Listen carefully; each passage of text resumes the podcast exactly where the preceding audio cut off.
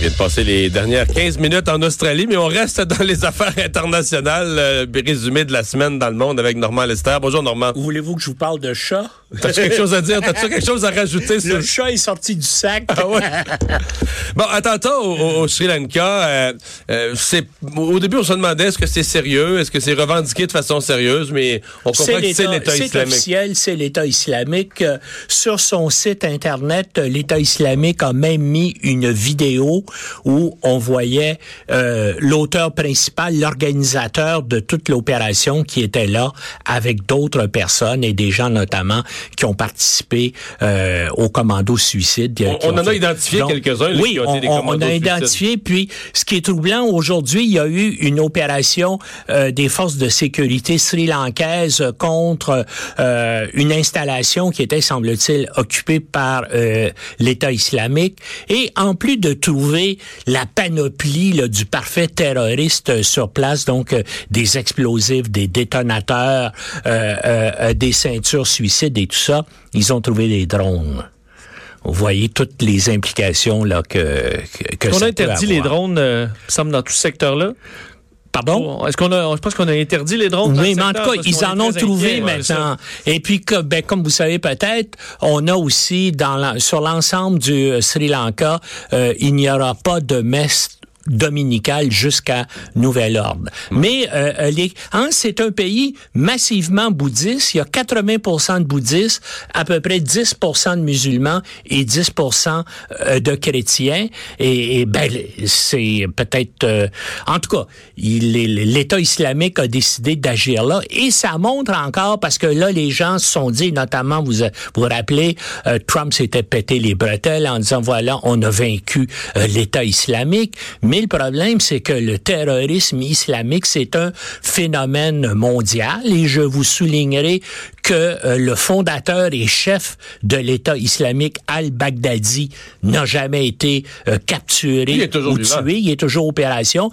On et dans quel pays il se cache? il est, il est probablement encore en Syrie, là, dans, dans des zones ou des secteurs, euh, parce qu'il y a encore euh, des zones rurales ou des zones désertiques surtout, euh, qui sont contrôlées par l'État islamique. Et il y a aussi le fils de Ben Laden. Hein? Il y a euh, quoi? Il y a deux mois, le FBI a euh, offert une récompense d'un million de dollars pour quiconque lui donnerait des informations sur le fils de Ben Laden, qui a commencé à faire euh, des, euh, des communiqués sur les sites là, djihadistes. Et semble-t-il qu'il reprend aussi l'organisation de l'organisation Al-Qaïda en main. Donc il y a et, c'est et c'est pour ça qu'il y a plusieurs analystes qui, qui pensent effectivement qu'il va y avoir une campagne et de la compétition. D'un côté, il va y avoir Al-Qaïda qui va vouloir euh, reprendre la place comme principale organisation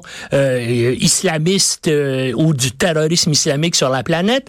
Puis il y a aussi, bien sûr, l'État islamique qui va vouloir aussi montrer euh, qu'ils ont encore des ressources et des capacités. Ouais. Et donc, euh, c'est pour ça que dans, dans, dans beaucoup de pays actuellement, les services antiterroristes là sont sont en Aux état d'alerte ouais. parce que, euh, comme je vous dis, ce pays-là, c'était pas un, un- un- un pays où il y avait une activité terroriste islamique importante. C'est un, un pays où, il y a- où, où les islamistes sont vraiment minoritaires.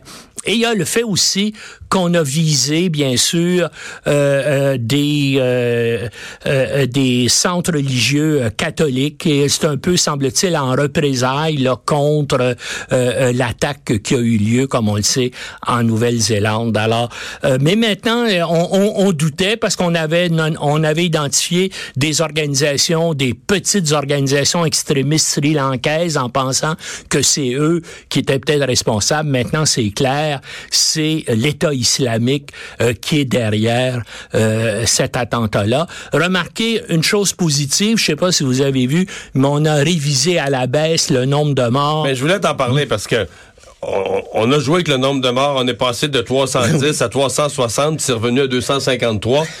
Et, et- et- et la réflexion que je me suis passée, c'est on se demandait, est-ce que ce pays-là, ses services de renseignement, ses services policiers, ce- C'est pas un pays d'une grande compétence. Ben, c'est ça que j'allais te dire. Peut-être que l'incapacité en cinq jours d'établir comme il faut le nombre de morts nous explique pourquoi, malgré tous les avertissements qu'ils avaient eus, qu'il y avait un danger terroriste, ils ont rien prévenu. Là. Ça, ça, c'est incroyable. Ça prend, ça prend, une semaine à compter les morts. C'est incroyable parce que il y, y, avait, y avait notamment les services secrets indiens qui les avaient alertés à plusieurs reprises. Avec un nom d'individu. Oui, au point où tu te demandes si il n'y a pas à l'intérieur des services de sécurité sri-landais des sympathisants de l'État islamique qui ont euh, décidé de ne pas de ne pas agir et de laisser faire. On est à ce point-là parce que c'est incroyable que dans le contexte géopolitique actuel, qu'un service de sécurité soit mis au courant. Attention, il y a un attentat qui se prépare sur votre territoire et qu'il y a plusieurs semaines pour agir puis il se fait rien. En tout cas, euh, je veux dire, il me semble que le, euh, les types qui étaient dans la hiérarchie décisionnelle là, devraient être presque arrêtés et puis il devrait y avoir des, euh, des enquêtes pour voir s'ils ils sont pas complices de, de ce qui s'est passé là. En tout cas, et s'ils sont pas complices, ça relève de la négligence criminelle, il faut le dire. Qu'est-ce que tu retiens de la rencontre entre euh, Kim euh, Jong-un et Vladimir Poutine? Ben, je voyais que les deux étaient extrêmement souriants et c'est à l'avantage de tout le monde. Premièrement, ça augmente encore le statut de Kim. Et ça, bien sûr, signale un retour sur la scène internationale de, euh, euh, de Poutine. Et Poutine a le vent dans les voiles. Et ça a été un peu causé par Trump, parce que Trump a annoncé des sanctions très, très dures contre l'Iran pour empêcher notamment toute exportation de pétrole iranien. Conséquence de ça, bien sûr, tout le monde veut acheter du pétrole russe maintenant, et donc euh, le, ça, ça a donné un coup extrêmement positif à l'économie russe. Et puis les Russes, qu'est-ce que c'est des alliés de tout. Euh, depuis la création de l'État communiste en Corée du Nord, par euh, le, grand-père euh, de Kim, Kim Il-sung, ben les Russes, Staline l'ont appuyé, puis c'est à cause de Staline que son grand-père a pris le pouvoir.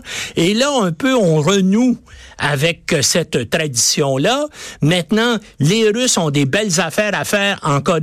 Eux autres ont besoin de renouveler une bonne partie de leurs infrastructures industrielles sur place et les Russes, bien sûr, peuvent fournir à ça. Donc, et puis, bien sûr, L'adversaire principal des Russes comme des Chinois, c'est les Américains.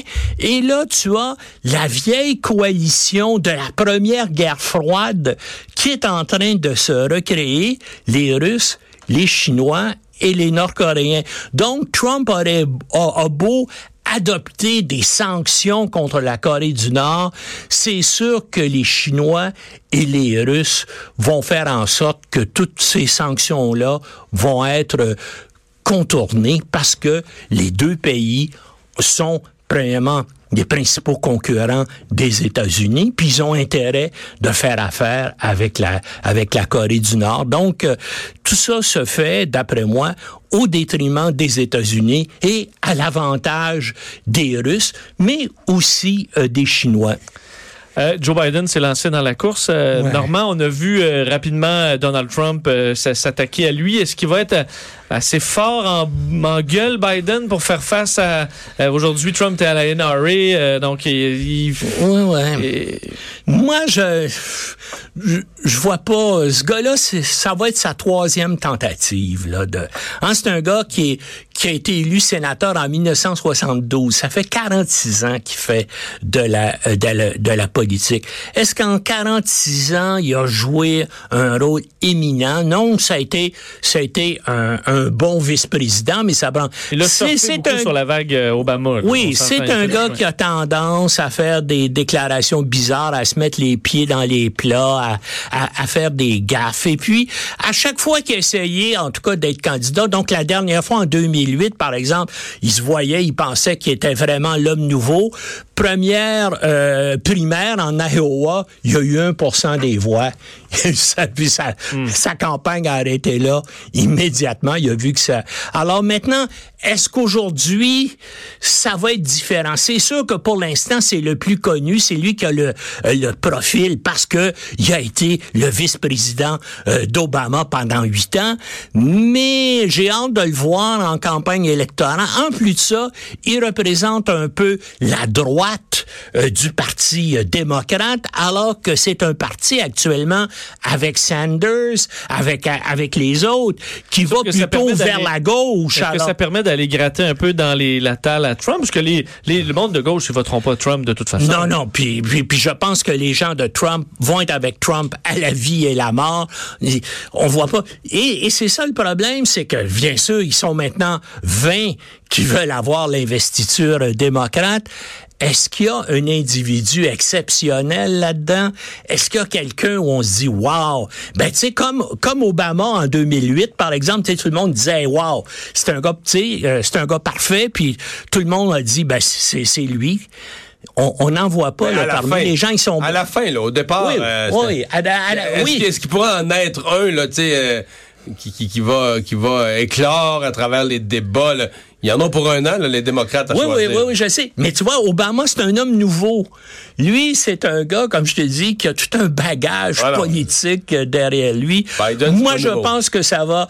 Puis là, évidemment, là, tout le monde dit, ben voilà, il y, a des mains baladeuses avec les femmes. Personne l'accuse d'agression sexuelle, mais il a tendance toujours à mettre ses mains sur les épaules et tout ça. Puis évidemment, là, euh, il y a aussi euh, toute l'histoire de Clarence Thomas, la, nomination de Clarence Thomas à la Cour suprême, où lui a présidé une commission parlementaire, puis il y avait y avait une femme qui accusait euh, Thomas d'agression sexuelle, quoi, et lui a une attitude vraiment condescendante vis-à-vis elle, et là elle commence à dire ben voilà cet individu-là, puis elle commence à faire des déclarations. Je pense qu'elle a fait trois déclarations là, depuis 48 euh, heures. Ça ça l'aidera pas. En quelques secondes, qu'est-ce qu'il y a à dire sur la réponse du président Macron au gilet jaune, qui, qui, devait faire dans un premier temps, qui a été annulé parce que le feu, euh, le feu était, était pris dans l'église, dans la cathédrale de Notre-Dame de Paris. Là, il a refait cette intervention. Et eh ben là, enfin, il y a deux bonnes idées. Hein.